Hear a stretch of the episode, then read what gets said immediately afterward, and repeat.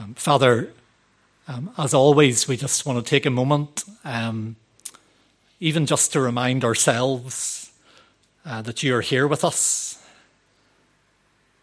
Um, and we want to come again, as we always do, um, to ask that your Holy Spirit would come uh, and teach us through your word. Uh, we remember the words of Jesus when he said, The Spirit will lead us into all truth. Uh, thank you that we can trust you uh, to do that. Uh, and Father, I want to pray very specially this morning uh, that you would help us, that your Spirit would come and help us. Um, Father, where there are things in your word uh, that we find difficult to understand, um, I pray that your Spirit would come and bring light and bring understanding.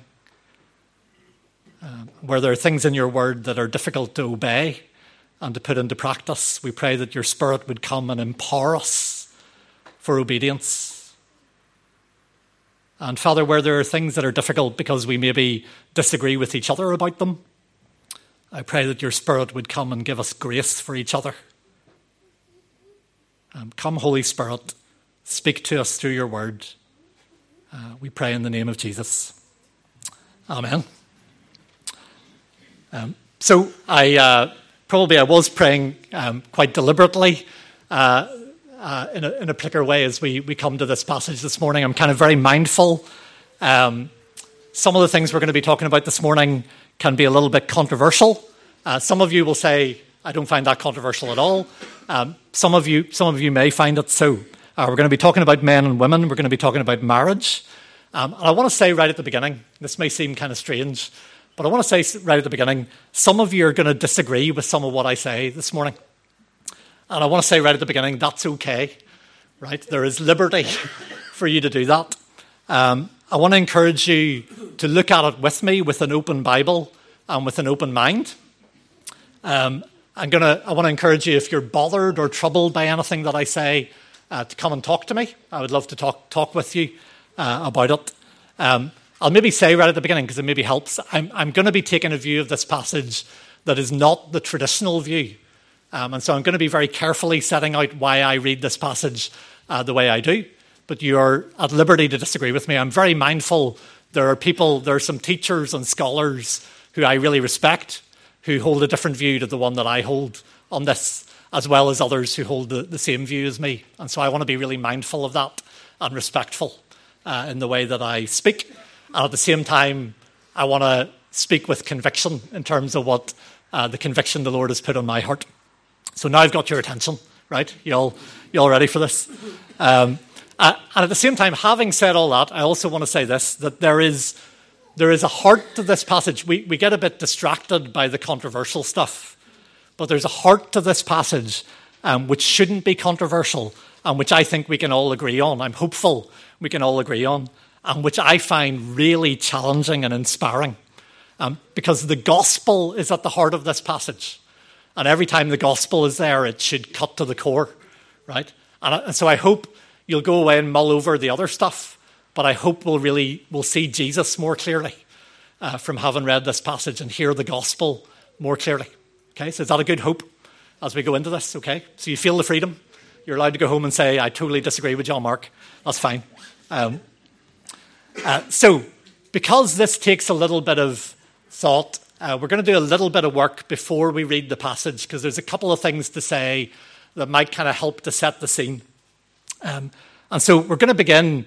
Uh, this, this may seem a bit strange, but by looking at the structure of the bit around this passage. Um, and I find this kind of interesting. This may be a wee bit Bible nerdy. Um, but often in the Greek language, there are long sentences, like we saw in Ephesians 1, where you often get a, a major clause and then lots of little subclauses kind of hanging off it. And you can't always see this in the English, so I just want to show you a little map of this section because uh, I find this really helps. Um, so we're talking about how to walk, how to walk day by day, uh, the, the calling that we've received from God. So um, we actually have to go back to remember this verse from last week: "Be filled with the Spirit." So that's kind of our banner headline. We're thinking about life in the Spirit how to live as people who are filled with the Spirit of God. And then you get um, lots of clauses hanging off that. Be filled with the Spirit, speaking to one another with psalms, hymns, and songs from the Spirit. um, singing and making music in your heart to the Lord, giving thanks to God the Father in everything. Um, and then this submitting to one another out of reverence for Christ. Right? So that is that belongs to the big theme of being filled with the Spirit, but it's kind of a, our major subclause that we're of the section that we're about to read today. So all of us are to submit to one another out of reverence for Christ, and then hanging off that, you get this whole section that we're about to read today. Uh, there are instructions for wives and for husbands and for children and for fathers and for slaves and for masters. And so I especially want to highlight this. Um, that's, that's the headline of this whole section. Um, before we get into the nitty gritty of the individual relationships, um, all of us are to submit to one another out of reverence for Christ. Um, all of us are to submit to each person in the family of God. That's, that's a basic characteristic of life in the household of God. Uh, mutual submission under the lordship of Jesus. Okay? So that's kind of our big headline. And I think when we remember that, it helps to illuminate some of the detail whenever we get into it. Um, so maybe keep that in mind. We'll come back to that phrase uh, later on uh, as we go through. Um, so a little bit more groundwork. So keep that map in mind. Um, a little bit more groundwork. Um, two simple observations. Um, just two, two very quick things I want to observe. One is this. Um, if you go into the street today in Coleraine or Belfast or Dublin or wherever, um, and you ask people what does the Bible say about women and slaves? Right? A lot of people you interview in the street are going to say the Bible is really bad news for both. Right? A lot of people in our culture today will think the Bible is anti women and pro slavery. Right? And you've probably come across that view in people you've, you've talked to uh, that you share life with. So that's one observation. That, that view is kind of bubbling around in our culture out there. The second observation is this is that in the world of the first few centuries after Jesus, as the church grew and spread in dramatic ways, women and slaves were drawn to the church in huge numbers. They, they, they, the, the biblical message was particularly attractive to those two groups of people. They experienced it, they heard it, as profoundly good news, right? So I'm just I'm setting those two things side by side because there's a bit of dissonance between them. The way people think in our culture and the way the message was received back then.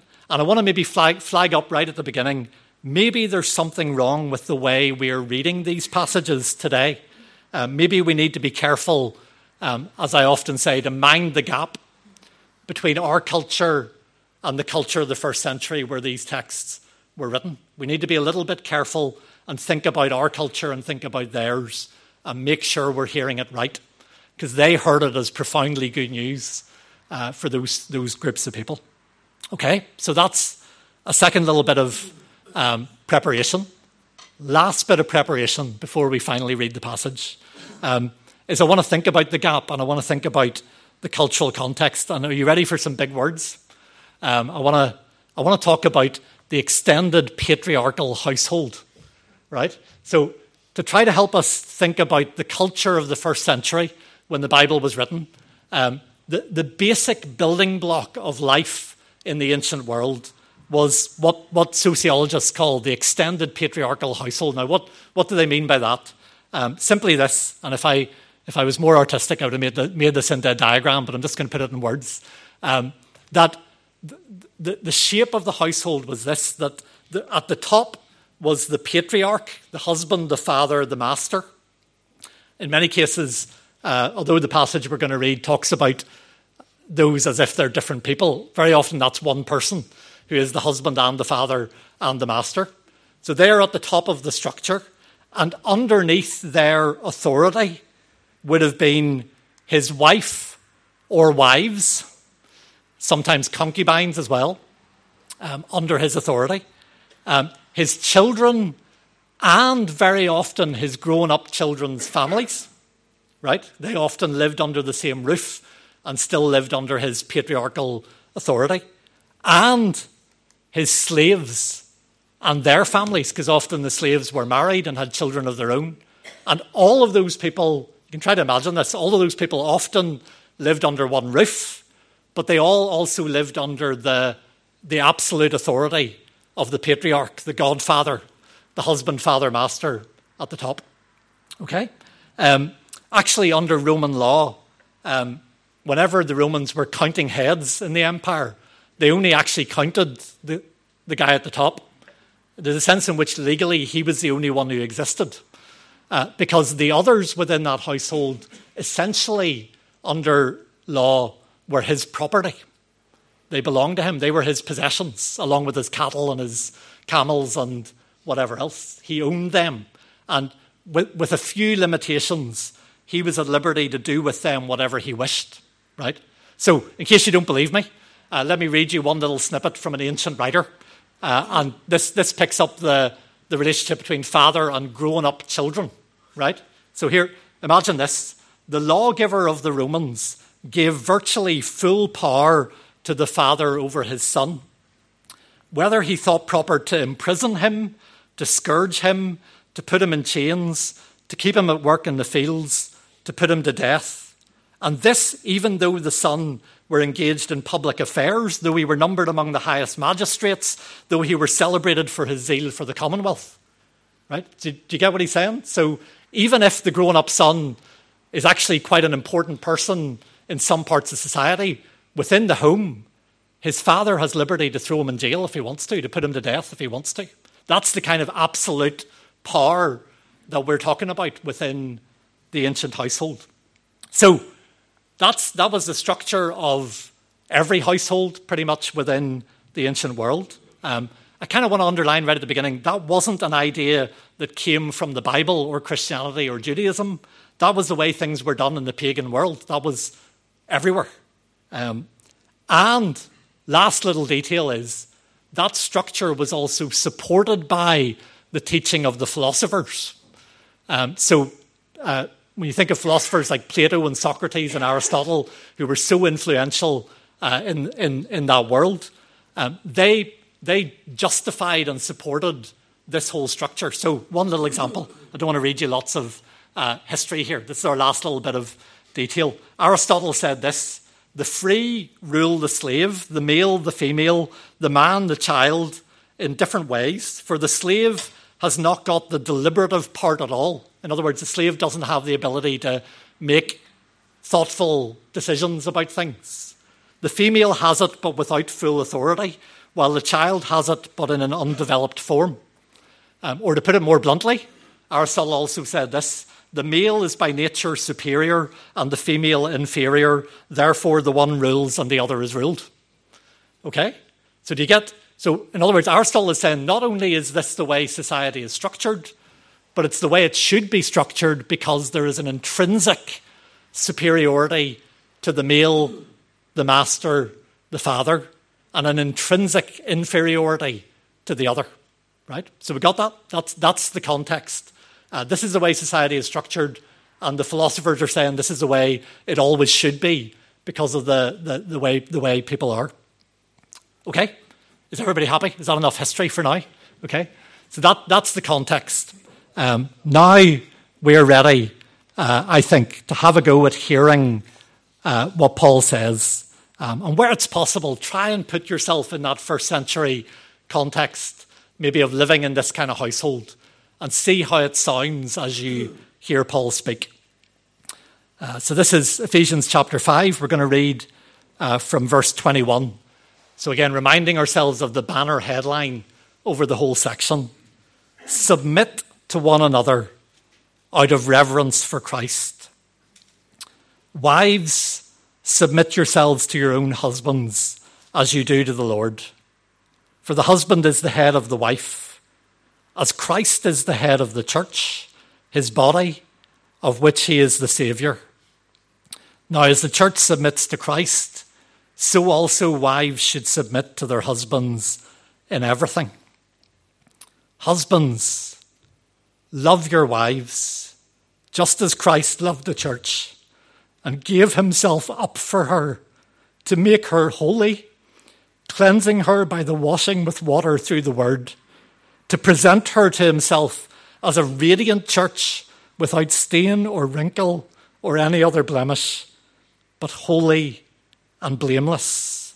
In this same way, husbands ought to love their wives as their own bodies. He who loves his wife loves himself. After all, no one ever hated their own body, but they feed and care for their body just as Christ does the church, for we are members of his body.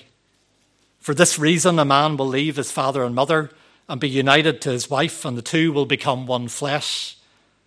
This is a profound mystery, but I'm talking about Christ and the church. However, each one of you also must love his wife as he loves himself, and the wife must respect her husband. Children, obey your parents in the Lord, for this is right. Honor your father and mother, which is the first commandment with a promise, so that it may go well with you and that you may enjoy long life on the earth. Fathers, do not exasperate your children. Instead, bring them up in the training and instruction of the Lord. Slaves, obey your earthly masters with respect and fear, with sincerity of heart, just as you would obey Christ. Obey them not only to win their favour when their eye is on you, but as slaves of Christ, doing the will of God from your heart. Serve wholeheartedly as if you were serving the Lord, not people, because you know that the Lord will reward each one for whatever good they do, whether they are slave or free. And masters, treat your slaves in the same way. Do not threaten them, since you know that he who is both their master and yours is in heaven, and there is no favoritism with him. That's where we're going to end. Whew. Right? Where, where, where do we begin? Um, well, let's begin here. Um, Paul says in verse 23 uh, the husband is the head. Uh, and just, just immediately, right at the beginning, um, I want to suggest this. Whenever, whenever you and I hear in our culture, the husband is the head, we, we hear that as if Paul is making a radical and controversial assertion. So, from our context, we hear that and say, Whoa, what's that you're saying, Paul? That's a, that's a, a big statement. That's a big assertion. That's a big claim. Um, I want to suggest that in, if you were there in the first century, you would have heard that as a simple observation of fact. Um, you could look around you and see that that was true. The household was arranged in a shape with the man as the head. Um, to say the husband is the head in that culture was like saying the roof is on top of the house, right? It's, you could look out the window and see that this was true. Um, Paul is assuming a context of extended patriarchal household.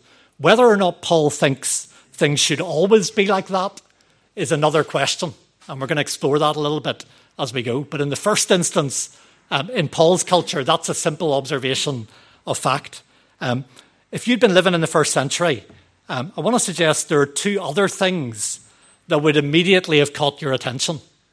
And this may be a good place to, to start. Uh, the first one is this is that Paul speaks directly to the wives and the children and the slaves. Now, you and I, that doesn't seem surprising to us. Uh, but remember what I said about them that under Roman law, they are the property of the man. And so, if you were speaking to, one, to that household in the ancient world, who do you speak to? You speak to the head, right? If, I, if I'm speaking to you, I don't speak to your chest or your knees, I, I speak to the head. Um, if you're addressing a household, you don't address the furniture or the lawnmower or the vacuum cleaner, you address the, uh, the people. Um, in the ancient world, when people addressed the household, they addressed the patriarch. Um, Paul very deliberately speaks directly to the wives and the children and the slaves. He, he gives them dignity. They are responsible agents with a part to play. And if you were in the ancient world, that bit would immediately have grabbed your attention. Paul, Paul is speaking to us. Um, he's given us a part to play and a, and a role uh, to play. Um, second thing is this. Um, I don't know if you noticed this as we went through. Paul does not say what Aristotle says, that they are inferior. Whatever Paul is doing in this passage, he never backs it up by saying the, the master is inferior, is superior intrinsically to the slave, or the man is superior intrinsically uh, to, to his wife. Uh, there's no suggestion that they are ca- less capable in any way, intellectually or spiritually or emotionally or whatever. Okay? So again, if you're in that ancient world where Aristotle and his ideas rule, because he is the king of the philosophers, um, that's immediately going to grab your attention. Um, what Paul doesn't say uh, in this passage. Okay, having said all that, um, I want to suggest probably we still find it difficult when we find what Paul says to those three groups of people. He says, Wives, submit in everything, children, obey, slaves, obey. Right? Now, sit for a wee second and think what, what is your reaction to those three? Um, it's going to be a little bit different for different people. Um, I, w- I want to suggest, probably, my guess, we all struggle with the third one. Slaves obey your master, right? We struggle with it because we think of all the terrible abuses that have happened under slavery uh, through the centuries, and we, we find ourselves wondering is Paul giving approval to that system? Why does, not, why does Paul not speak out against the evil of slavery, of the idea of one person owning another person as property? Um, why, why does he not speak out against that? And so I, I, want to suggest all of us probably are a bit troubled by the third one. Um, some of us are going to have questions about the first one. Wives submit to your, to your husbands. Um, some of us are going to have questions like, surely that leaves women open to being treated like slaves, um, which has happened at many times and in many cultures, uh, and even today. Um, and some of us are wondering, why is that necessary or right if women are not inferior, as, as Aristotle taught? Then why would that be just or, or right? Um, I want to suggest most of us probably think we have no problem with number two, right? Especially because most of us in this room are adults. Um, we're thinking, yes, children obey your parents. Except, let me suggest that in the first century, when Paul wrote this, almost certainly his hearers would have understood that to mean not only children who are under 18, but adult children well into life. So I'm looking at you all and thinking, how do you feel if Paul says to you, obey your parents, right? And submit to the authority of your father? Um, most, we, most of us, we do a little bit of cultural translation with that one and assume that he means until you're 18. Um, almost certainly that's not what Paul meant or how he would have been understood in his context. He was speaking also to the adult children. So now I've given you a problem with all three, right? Um, you thought you had a problem with one, maybe two. Uh, now you have a problem with all three. Um, here, here's where I think a lot of our choices about how we read this passage kind of boil down. We need to make a choice. Is this a timeless, ideal blueprint for family life? Right? Or is this uh, pastoral practical wisdom for living faithfully in less than ideal circumstances? Uh, and that's the big question you're going to need to kind of go away and think about uh, after this morning. Um, I think a lot of our problems with this passage arise because we assume it's the first, that this is God's best plan for how families should work at all times and in all places. Um, and I think that leads us, you can, you can see how that leads us to problems, especially with the slavery part, right? Um, is that God's blueprint for working relationships for all time? That it, it should be this way always? Um, is that the best model we can imagine? Um, I don't think so. I think this is Paul giving practical pastoral wisdom to help them live the gospel and follow Jesus faithfully in the less than ideal cultural conditions in which they found themselves. And as soon as you start thinking about it in those terms, it starts to make sense. Um, why does Paul not call for an end to slavery? Um, because at that time and in that place, that wasn't something that was even vaguely imaginable or possible. Um, Tom, Tom Wright, who writes a lot about the New Testament, um, has said that someone calling for an end to slavery in the first century would be like someone today calling for an end to electricity, right? And you might have some good reasons why you think that would be good, but it, it's not imaginable because it's so woven into the fabric of the way our whole culture and society and lifestyle is powered that you can't, you can't imagine it. Um, and imagining an end to slavery in the first century would have been something like that. Why does Paul not call the slaves to rise up and resist? Um, I think, again, you can hear Paul's practical pastoral wisdom because that w- would only have made their lives much harder because their master had total authority over their lives. And if they started to rise up and resist, he, he could have made life exceedingly uh, abusive and, uh, and hard for them. And also, that would have brought the gospel and the church into disrepute. Can you imagine the rumour spreading through the Roman Empire that Christianity is calling the slaves and the women to rise up and overthrow uh, every part of the way society had been structured? Um, and so you start to understand when you see it as practical pastoral wisdom, you understand Paul's heart. Um, I also think at the same time, Paul is planting seeds which will eventually bring the whole institution of slavery under question. Right? And, but he's planting them very subtly, um, and they will bear fruit uh, in time, and we'll come to that in, in a little while.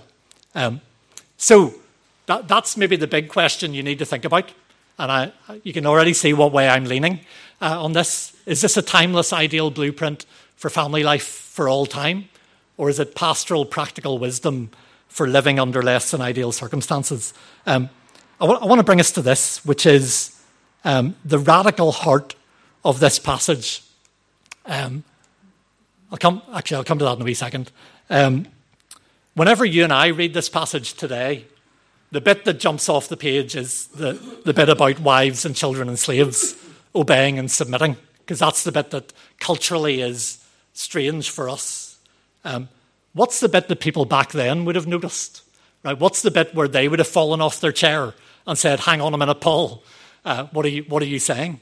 It's actually the teaching to the husbands and the fathers and the masters. That's the bit where they would have been shocked. That was the radical part. Because in all three cases, Paul makes it clear they, your wife, your children, your slaves, they are not your property to use as you wish. And Paul calls them to a very high bar in terms of their behaviour. Um, so, what does he say to fathers? We're not really going to dwell on this one. Um, I, lo- I love these words. Fathers, do not exasperate your children. It's not a brilliant, challenging word for, for all of us. Uh, do not exasperate your children, but positively bring them up in the training and instruction of the Lord. Bring them up in the way of Jesus, right? And so there's this really high bar for how fathers are to behave. Don't just treat them, don't throw them in prison and kill them and uh, do all those other things that you have the liberty to do under Roman law. Um, but here's how you're to behave towards your children. Masters, um, treat your slaves. Did you, did you get these words whenever we were reading it? Treat your slaves in the same way. In the same way as what? In the same way that I just told the slaves to act towards you, which is with respect and fear. It's not an extraordinary thing to say to masters who thought they, they had the right to do anything with their property. Treat these human beings who are under your care with respect and fear, because there is a master who is master not only of them, but also of you. He's putting a bit of fear and trembling into the masters in terms of how they behave uh, towards the slaves. I wonder, do you see the seed of a revolution uh, once you start seeing your slave as a human being, once you start recognizing that God is an authority over you as well as them, and you've got to act with fear and trembling in the way you treat another human being, um, you start to, it's starting to undermine the whole idea of owning another human being. Um, but now we come uh, to the most challenging part of the whole passage, and I hope when we were reading it, you heard that this, this, this is the bit where I think every person in the empire fell off their chair when they heard this. And it's a bit Paul dwells on the most. He says, Husbands, love your wives. Right? And here's the thing even if Paul had stopped there, that would have been radical in their culture because that wasn't a requirement Um, it was kind of that was something that might be nice if it was there, but it wasn't a requirement in the ancient world. So even to say, husbands, love your wives, is already challenging. But then he blows their, blows their socks off, right? He says, Love your wives as Christ loved the church and gave himself up for her.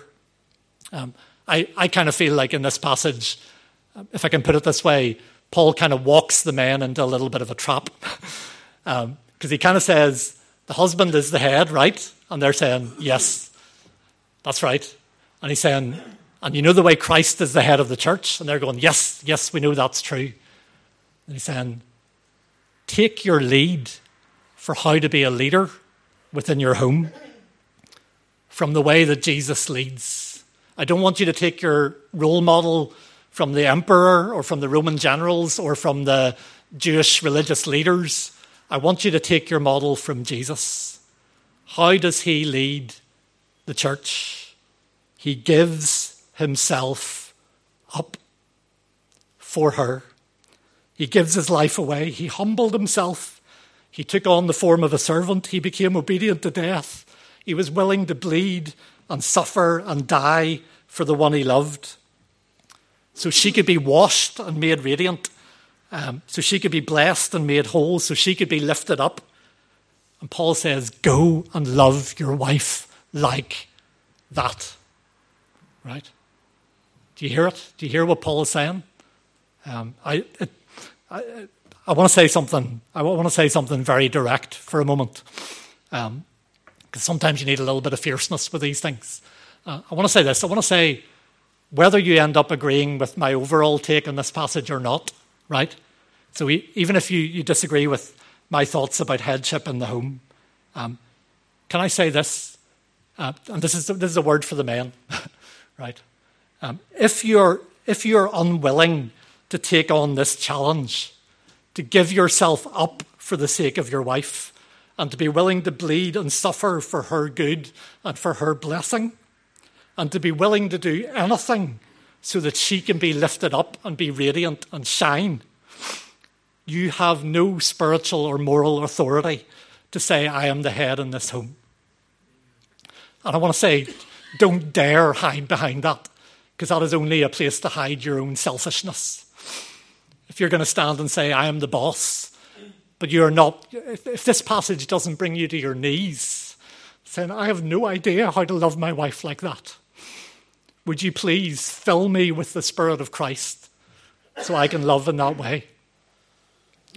we dare not, we, we, we have selective hearing with the Bible very often, don't we?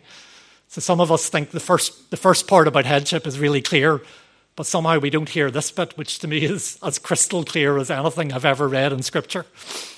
Um, love your wife as Christ loved the church and gave himself up for her. So, um, I, I want to I want to say this. Um, what happens um, if we keep on applying the gospel. So for me, Paul in this passage is applying the beautiful gospel of Jesus to the very non ideal circumstances in which these people find themselves. Um, I guess I want to ask a question what happens if they keep on applying the gospel? And this is where we may disagree with each other, okay? Uh, but I'll do the bit we agree on first um, with slavery, because we we, I think we all agree about the slavery bit. With slavery, you begin with what we might call harsh slavery, where the master can be abusive and violent and treated slaves in all kinds of appalling ways. What happens as you apply the gospel is you move towards um, something that you might call benevolent slavery, where the master is kind and takes care of his slaves. Um, right? And actually, there's been lots of moments in history where there have been masters like that. Um, uh, often Christian masters who treated their slaves well and cared for them and made sure they weren't abused and all the rest. And some people thought that's where we should stop. That was enough to go from harsh slavery to benevolent slavery. I think most of us in this room would agree we need to not stop there. Most of us would say we need to keep applying the gospel until we see that slavery is not okay for one human being to own another. Um, the, the master and the slave need to come to a point where they recognize each other as brothers and sisters and the end result is emancipation. The slaves get set free, right? Um, and that's what happened eventually under the leadership of Christians like Wilberforce. Um, but the seeds are there in the New Testament. Uh, Paul said in Galatians, In Christ there is neither slave nor free. Uh, somebody has said that verse in Galatians is the most socially radical statement made by any thinker for several centuries, either side. Um, but of course, Paul in that verse also said, In Christ there is neither male nor female. Um, and so I want to ask, what happens when we keep applying the gospel to husbands and wives? Uh, and again, we might start with what we might call harsh patriarchy, um, where husbands were abusive and violent and treated their wives as dirt and as property in all kinds of ways. Um, as you apply the gospel, at the very least, you get to hear, you get patriarchy gets transformed to a kind of benevolent patriarchy, a, what you might call a love patriarchy, agape patriarchy, uh, where the husband is committed to loving his wife as Christ loved the church. Right? I, I think we can all agree that is a world of difference from where we started. That's a whole lot better, right? Um, but I want to stick my neck out and say, um, if we ask, is that where we stop? Um, my conviction is that that's not where we stop. That if you keep applying the gospel, something similar happens as happens with slavery, um, which I'm going to describe this way. Uh, that men and women come to recognize each other as equal in God's sight, which I'm going to call uh, Genesis equality. Right? Uh, why am I calling it Genesis equality? Uh, because back in Genesis 1 and 2, uh, you get the picture which I think is God's ideal blueprint for the relationship between men and women. And in Genesis 1 and 2, what you find is men and women together created in God's image and together given responsibility to rule, to have authority over creation. And whenever you read Genesis 1 and 2, there is no language of the man dominating or leading or ruling over the woman. That language only comes in when you get to Genesis 3. Um, and after sin enters the picture and distorts everything, what does God say to the woman? Your desire will be for your husband, and he will rule over you.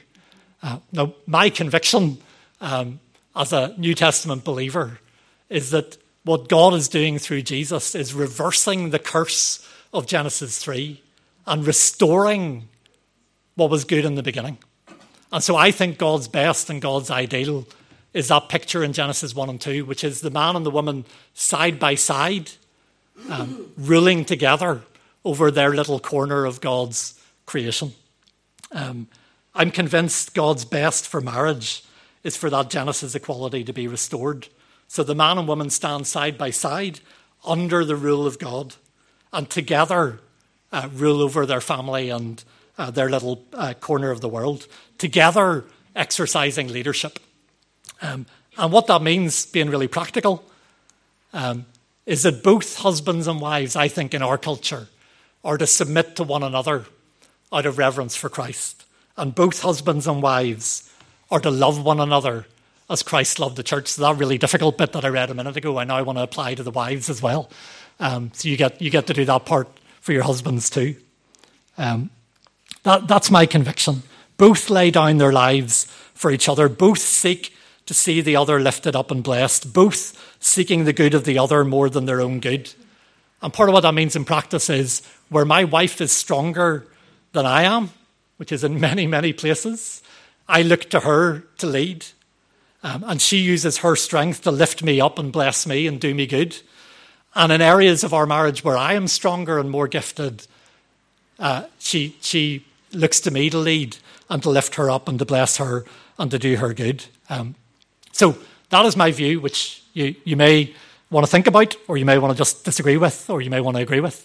Um, but I, I, want to finish here because I want to kind of bring us back to somewhere where I hope we can all kind of agree. Um, I kind of want to make an observation.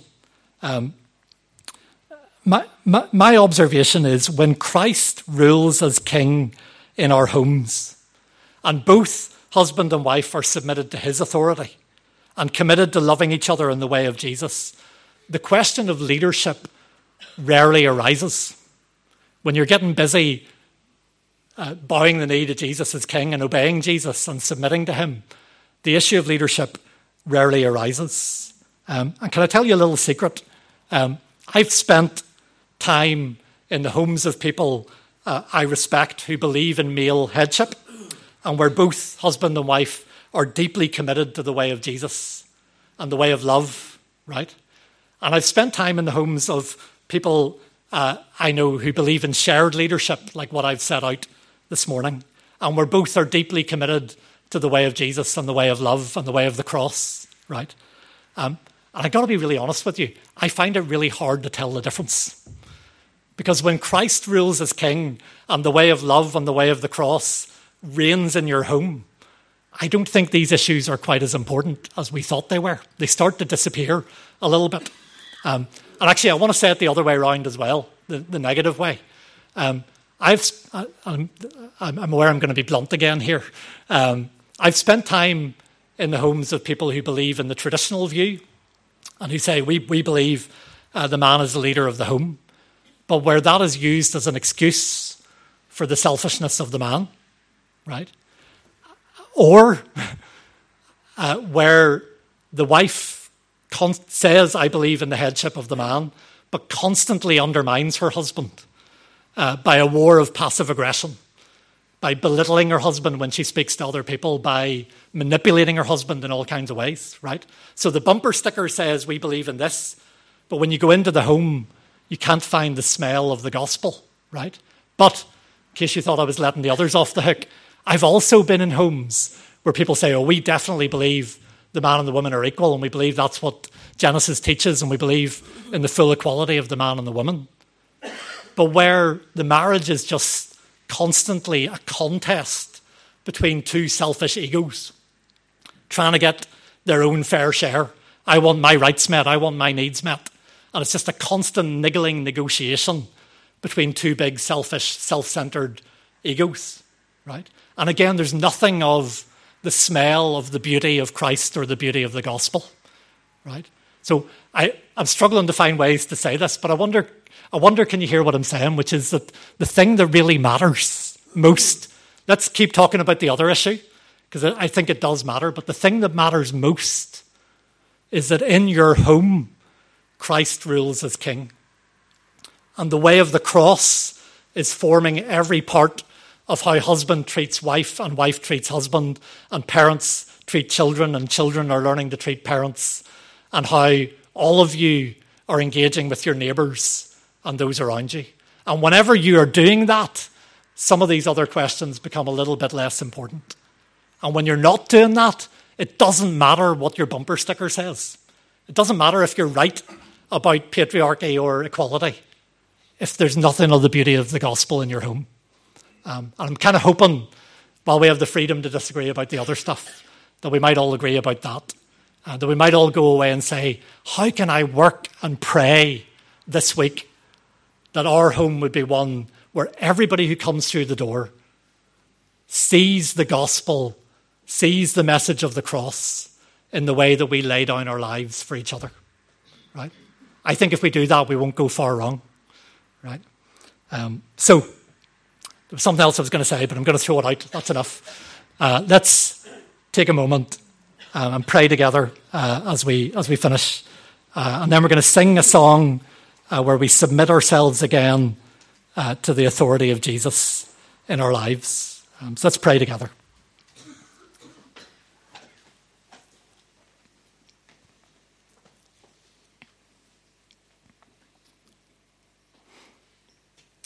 Um, Father, I want to I want to ask for your help as we process uh, what we've thought about this morning.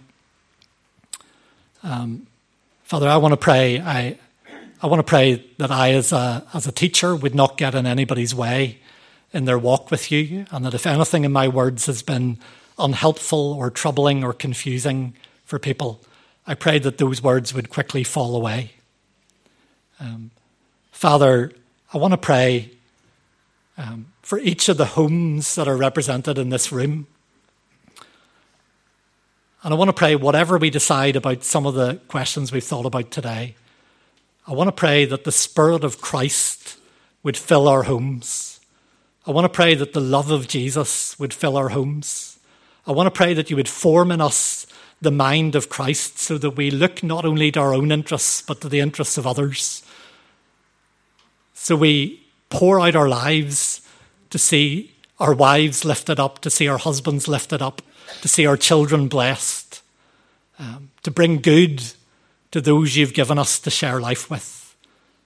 Father, bring us to our knees today with the challenge of this that we are called to love in the way of Jesus and in the way of the cross. And our prayer is that the beauty of that would fill our homes like a beautiful fragrance. Uh, Lord, you know we find it hard. You know our selfishness gets in the way. Would you humble us again? Would you soften our hearts again? Would you fill us with the love of Christ? so that Christ dwells in our hearts through faith, and so that Christ is expressed in the ways that we love each other day by day. Father, show us what this looks like in practice um, today, tomorrow, in the week ahead. And we pray in the name of Jesus. Amen.